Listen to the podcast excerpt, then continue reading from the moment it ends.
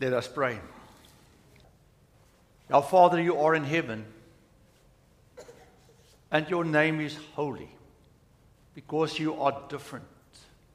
You are special. You are the one who created, and we are your creation. We come this morning and we acknowledge your presence and your person in our midst. We come this morning and we thank you that you are a God that wants to be involved in our lives. We come this morning and we thank you for caring for the smallest detail that we may bring to you about things that we are concerned about. We come to you this morning and we thank you for sending your Son to this world that we may understand something about your love for us. Why even care? Why even see us? Why even listen to us? We are running amok on this world. We are all broken people trying to find our way. And in the midst of all of this, you know us well that we many times do not give you a second thought. But still, you will not break your covenant with us. You will not stop coming towards us you will not stop trying to help us to see you. And we thank you for this. Thank you for your patience, grace, and kindness towards us. Thank you for calling us to be a part of your church. Thank you for this church. We ask, O oh Lord, that you will then today speak through your word to us, that we may be able to do the work that you've called us to do. We ask all of this in the name of our Lord, our Lord Jesus Christ. Amen.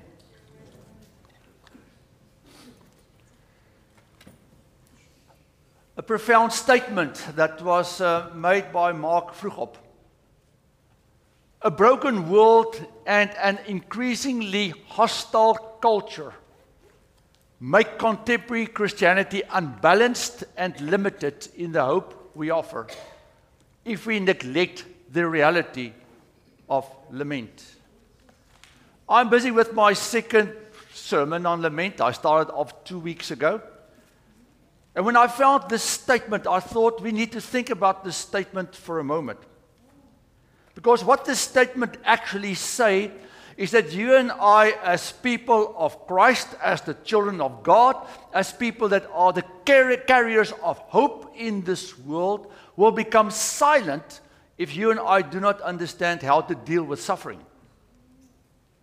That is the issue. That you and I actually need to bring the answer to this world out there because we are supposed to know what the biblical answer is about suffering. Way more in a time like this that we now live in. We live now in a world, and you and I know this, I don't need to remind you, but we live in a world there is so much where there is so much personal suffering that it's almost inconceivable. I remind you almost every second week, or at least once a month, I remind you of how many, many people commit suicide on a day 300 today. How many people die of overdoses? Almost like the same number on a daily basis. We are surrounded by people that are completely hopeless because they've lost their hope in life. And why are they hopeless? Because of their own pain and suffering. If you actually look people in the eye and you start to talk to them, you'll find out that way more people are not doing that well as we think they should or could. Then there's the corporate suffering that we are surrounded by, or collective suffering. You know, um, every time when you turn on the news or you read any news article, almost, there's always something terrible that happened somewhere. People being killed again. Last week, again, young people being killed by a younger child that's 15 that went out on a shooting rampage a guy in India or where else, there's a guy that shot a number of children somewhere. And I, every time when I, when I turn on the TV and I see all of this, and I spoke two weeks ago about the hurricane and that, uh, the suffering it caused in our own state, but it's, it's, it's continuous, isn't it? It just won't stop. And slowly but surely, people around us are being beaten down by the bad news that they are getting day by day. Inflation is really getting to people now, it seems to me, in many different ways. So when you are in your office space or when you are at school or wherever you function and you connect with people and you do spend a moment with them and you ask them, How are you doing? You may not always get a truthful answer, but if you poke a little bit, you will find out that most people are not doing that well. So, what is the answer? What is the church's answer on the suffering that people are facing in this world? Now, last week I started, no, two weeks ago, I started on my series on lament, and I reminded you of these three things. It took way longer than it's going to take now. I, I, I, I, I reminded you that lamenting means to cry out aloud. It's actually to speak to God in an audible voice, almost. Where you actually come to God and you start to speak about the things that hurts. I told you two weeks ago that to cry is human, but to lament is Christian. Lament is way more than just crying about what's going on in your life and, and, and the emotions that you are feeling. It actually means that you actively need to do something now about it. That's a biblical way of dealing then with your suffering. And I reminded you that lament is actually a prayer where God gets involved. And that's the tough part, isn't it? Because normally, when things are not going that well, we are sort of not that happy with God. And I'll get to that in a moment. So today I'm going to start with my second sermon on this, on this subject. And, it's about complaints and, and bring your complaints to God.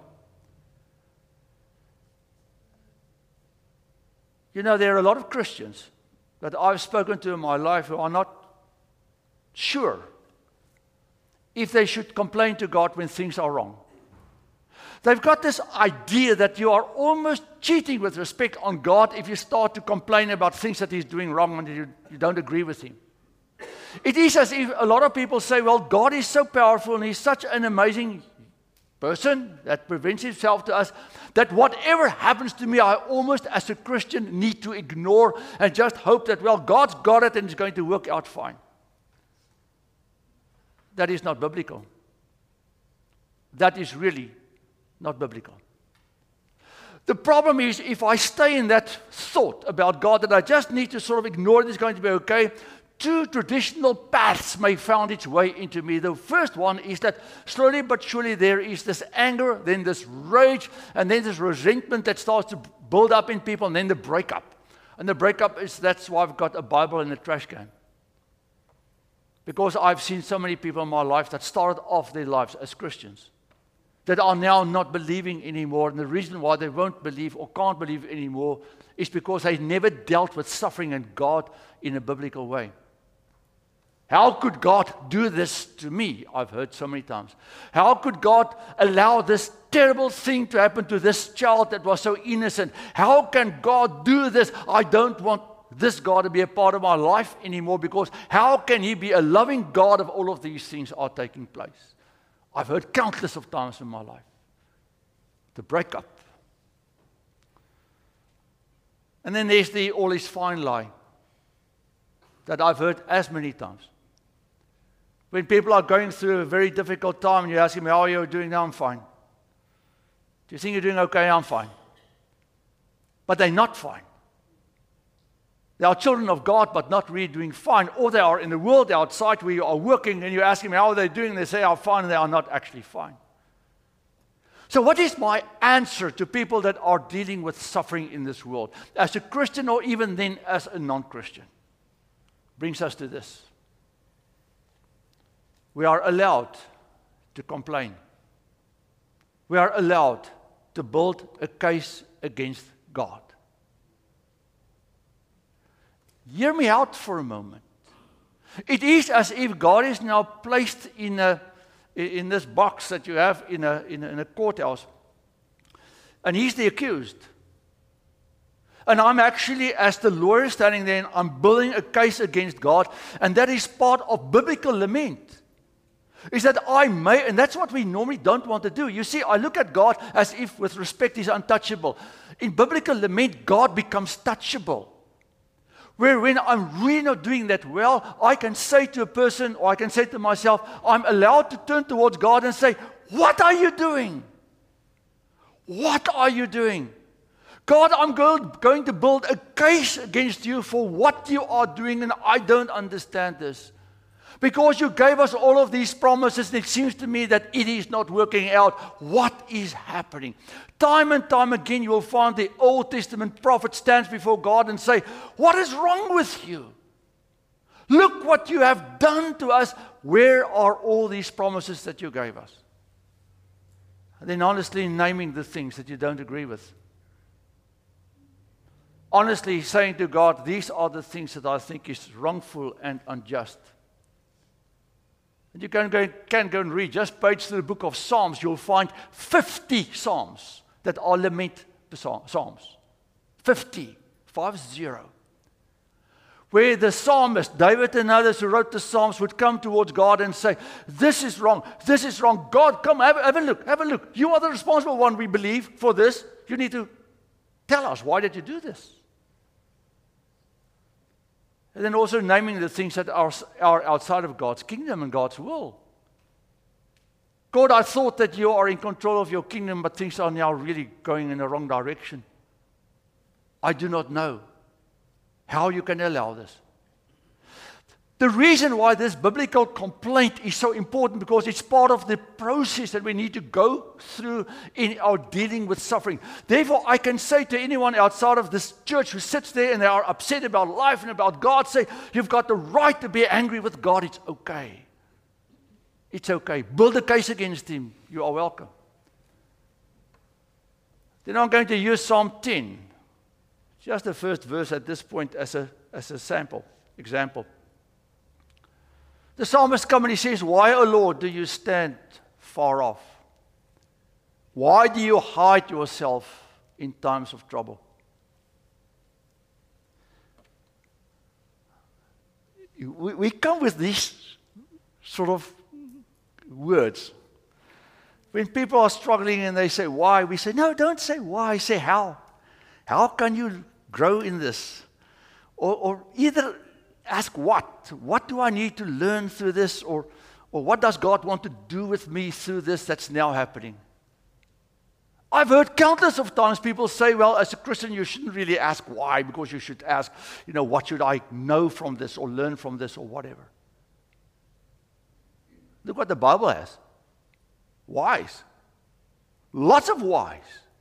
Countless of whys you'll find as you page through the Psalm books. You have the right to ask God why. We do not know what happened when this psalm was written, if this was a personal crisis or a national crisis or what's really the background of this. But the long and the short is that he came and he said, But, but I, I want to know what's going on here. And then when he asks the first question, he says, Oh Lord, why do you stand far off? He actually uses the word Yahweh. Normally they have the word Lord Yahweh because they don't want to use the name Yahweh because they're too afraid that that would be you know, uh, an unholy use of this word. But here he comes to use the Yahweh word that the Lord gave to Moses when Moses had to lead the people out of Egypt. And the Yahweh word is, when, when, when Moses said, What's your name? The Lord said, Yahweh, I am who I am. Because he revealed himself as the God of action that's going to take his nation then out of Israel, uh, out of Egypt to the promised land. Now the psalmist comes and says, I bring to you the God of action that says, I am who I am. And I'm asking, why are you doing this? You can honestly ask him. Then you ask him, why do you hide? Do you know how many times David wrote in his Psalms and he said, I have no idea why you are ignoring me? Why does I have this sense that you are ignoring me? You will have no idea how many people have said to me in my life, I just feel God is not there for me. It's dead inside me. When I pray, I feel as if my prayer is hitting the ceiling, as if my prayer is going nowhere. There's nothing. I feel as if I'm praying into darkness, into an emptiness. And I would say to them, Welcome. That is completely normal. The most fantastic thing is that God is not related to your emotion, He doesn't care how you feel. You may feel that your, your prayer are hitting the ceiling or you're not praying into what vast emptiness. God has no connection with how you feel in the sense that that determines his presence or not. You are allowed to feel sometimes completely abandoned and lonely. I shared a few things two weeks ago when I preached the sermon, but in my 20, 42 years almost of ministry, 40 years, ah, it's a lot.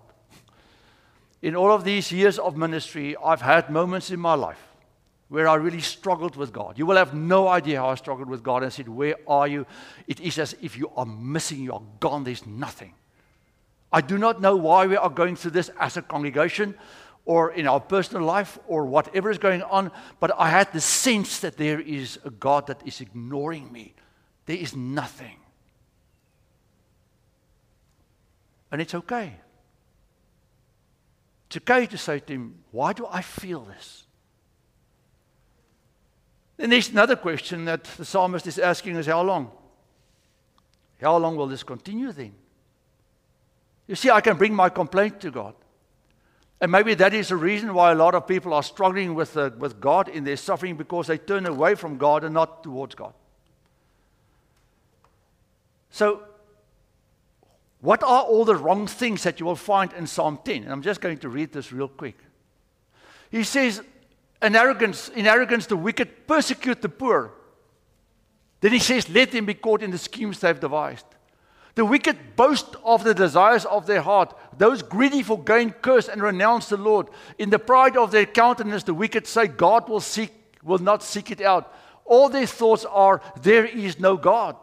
They think in their heart, God has forgotten. He has hidden his face. He will never see it. The details is now slowly but surely unfolding in the psalm. As the psalmist say, God you are there. You are the accused almost here. Look at all these things that are completely wrong, unjust, not only in my own life because he went about went on about personal things also, but also in your kingdom. Why do you allow these things to take place? But remember, lament is a prayer. And a prayer means that in this process you are actually talking with God. You're not just saying a few things because you're angry. You're actually coming to God, and therefore you always need to realize that in this lament prayer of yours, where you come to God with the brokenness that surrounds you, there needs to be some humbleness. Of course, I'm still approaching God, even though I put him in the accused stand. I say, God, I come to you in humbleness because I ask of you to help me understand what are you doing? What are you doing that I don't or can't figure out. In lament, we need to use biblical language um, because we are talking to God. Uh, the Bible is full of guidance on how to lament. There's a whole book, Lamentations, a whole book in the Bible that talks about lamenting. It has a lot of words in it that helps us to approach God that I can share with people when I speak to them. And even if they don't really believe, I would tell them, you know, there is but one I believe that can help you in this suffering, and that is someone that will listen to you if you talk to them about anything that bothers you, that even makes you angry, upset, or make you feel lonely, but just don't cuss. That's not necessary. Come to him in humbleness, with respect. Be honest, completely honest. You know, the image I have in my mind is that of a child coming towards a parent. A child that's sort of at his or her wits' end and do not know anymore what to do. A lot of teenagers, they will hide their emotions and their feelings, and they are really not doing that well. And, and then they don't come to their parent with their issue and eventually do something really stupid. And then the parent sits there and say, Why didn't this child come to me? But many times they do. They do then come to the parent and say, I'm struggling with this, I do not know. And there's a breakdown of this child. And sometimes the child was saying, You guys didn't see what I was going through. Maybe you didn't help me enough. That's okay. But the moment when the child turns towards the parent, under whatever circumstances, I promise you, from the parent's side, there will be this comfort that this child needs. That is what lament means. Lament means to turn towards God the moment when I well, all the moments in my life that I feel that I can't deal with life and all the things that's happening with me anymore. And the promise is there will be comfort.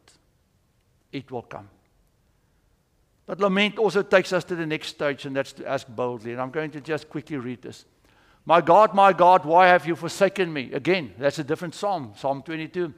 Why have you so why are you so far from helping me for the words of my groaning? From the words of my groaning. Oh my God, I cry day by day, but you do not answer. And by night I find no rest. Yet you are holy, enthroned on the praises of Israel. Yet it was you who took me from the womb.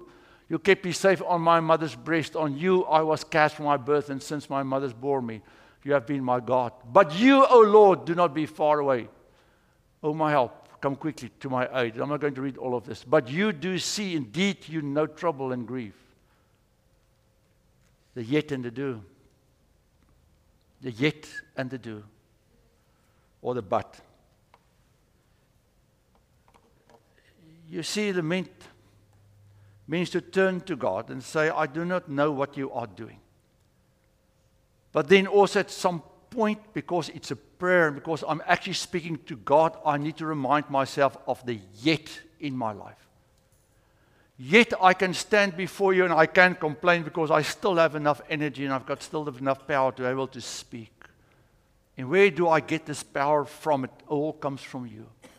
Everything that I have, and even though my existence seems so complicated now, my existence is possible because of you.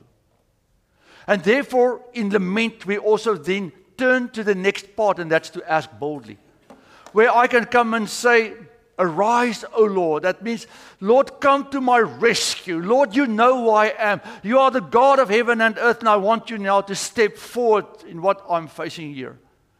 Lord, grant us the help that we need because we are, in a sense, completely helpless without you recognizing that this God is the only answer where I can go to.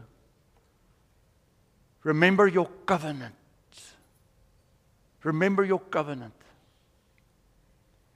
It may sound stupid. I've told you this before. I picked up one of these metal rings that normally keeps a hubcap on a tire. And for some reason, it just became meaningful to me one day when I went running because I was really struggling with God. And I picked this thing up and I wondered, why did the Lord want me to pick up this stupid thing? Maybe there's nothing in it. And I hung it on a tree. It's still hanging there, probably 10, 12 years later. And every time when I jog and I walk past that thing, on, almost on a daily basis, I see that ring of mine hanging there. And I said to myself, Lord, you remember when I picked this up? I was in a dark place and you gave your answer months later but it came. I remind you of your covenant because I'm baptized. Remember what I told you last week? I'm baptized. I'm yours. Why will you not come through for me? Let your justice be done. Uh, that's part of the Psalms. As I said before, you will have a lot of people in your life cause you harm. Those guys on the I 4 and some others. Again, last week or a week or two ago, two dads are now in prison. Why? Road rage. They started shooting at one another, and one shot the child in that car, and the other guy shot a child in the other car. Because they got so, so upset that they started shooting at one another. Vengeance is not ours, it's God's. If a guy cuts you off, a guy does something really terrible to you, just say, Lord, did you see that? you take care of that guy. And God will many times do this. Don't remember my sin. That's one of the cries of help in the book of Psalms. Lord, I know that part of the suffering I'm going through may be part of my own stupidity and bad choices I've made, and because I'm broken and I'm just not a good person. But Lord, will you please allow my sin not to push me so far down that I can't see or breathe anymore because you came to rescue me from my sin? Remember or restore us. You know, the Bible is about restoration. The Bible is about God wanting to bring us back into the same relationship we were before sin happened. Oh, not only our relationship with Him, but also other relationships. Lord, then I do not know why this is happening, but restore this relationship that's not now falling apart in my life. Help me with this. Speak it out loud, bring it to Him.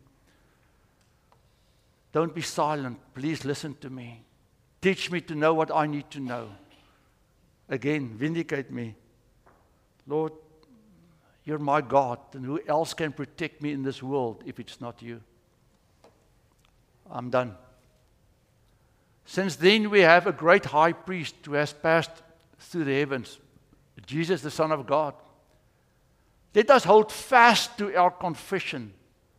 For we do not have a high priest who is unable to sympathize, sympathize, for we do not have a high priest who is unable to sympathize with our weaknesses, but we have one who is in every respect has been tested as, tested as we are, yet without sin.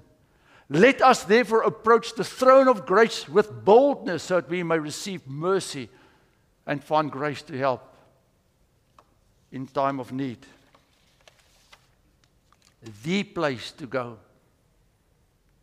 with lament is to Christ Himself. He cried out, He prayed, He suffered, He lamented. And still he had to go through the process of death and resurrection because God's plan had to be fulfilled.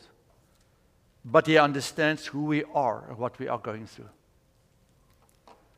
We have a my story, that's why I'm going quickly through my, through my sermon.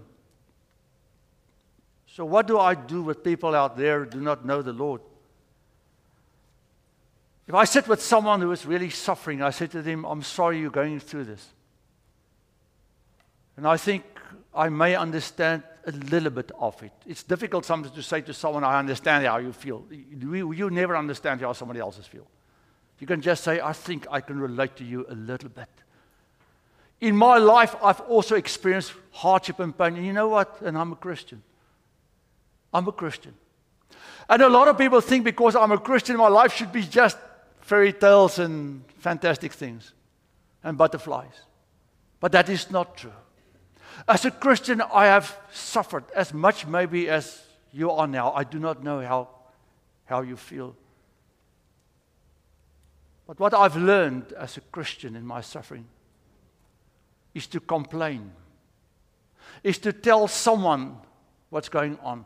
If you can't tell it to your wife, you can't tell it to your spouse, uh, uh, uh, to anyone else in your life, you are welcome to tell it to the person I think understands it the most. And I believe it's God. Because that's what I found when I was lamenting. That speaking aloud to God about what's going on, and I listed the things, I complained to Him, and I, and I, and I told Him everything. I said to Him, Help me. I promise you, things will turn in a way that you almost can't believe. You won't feel immediately better. Things will not completely be fine. But I promise you, it is as if you are putting a burden down that you can't carry at this point because you are giving it away to someone that's way mightier and powerful than you are. That worked for me. All I can ask if you want to try it at some point, because that is the biblical way, what I believe God wants us to know about suffering. Not silence. Don't suffer in silence. Suffer out loud before the one that has the answer. And to him you can ask, why? Why God put him in the accused stand? Ask him. But continue then with the next step of humbling, rejoicing, and then coming to the yet. Yet I have you in my life. Next time, next week, my final on this whole series, Trusting God. So it's not really going to be about lament that much anymore. Um, it's going to be about why can I trust God? Who is this God that I'm presenting to you and to myself and to the world out there? How does this God reveal himself to me that I can even trust him? What evidence do I have that I can trust God? What is it that God has done that I can present to this world? Trusting God. Our final then in this series.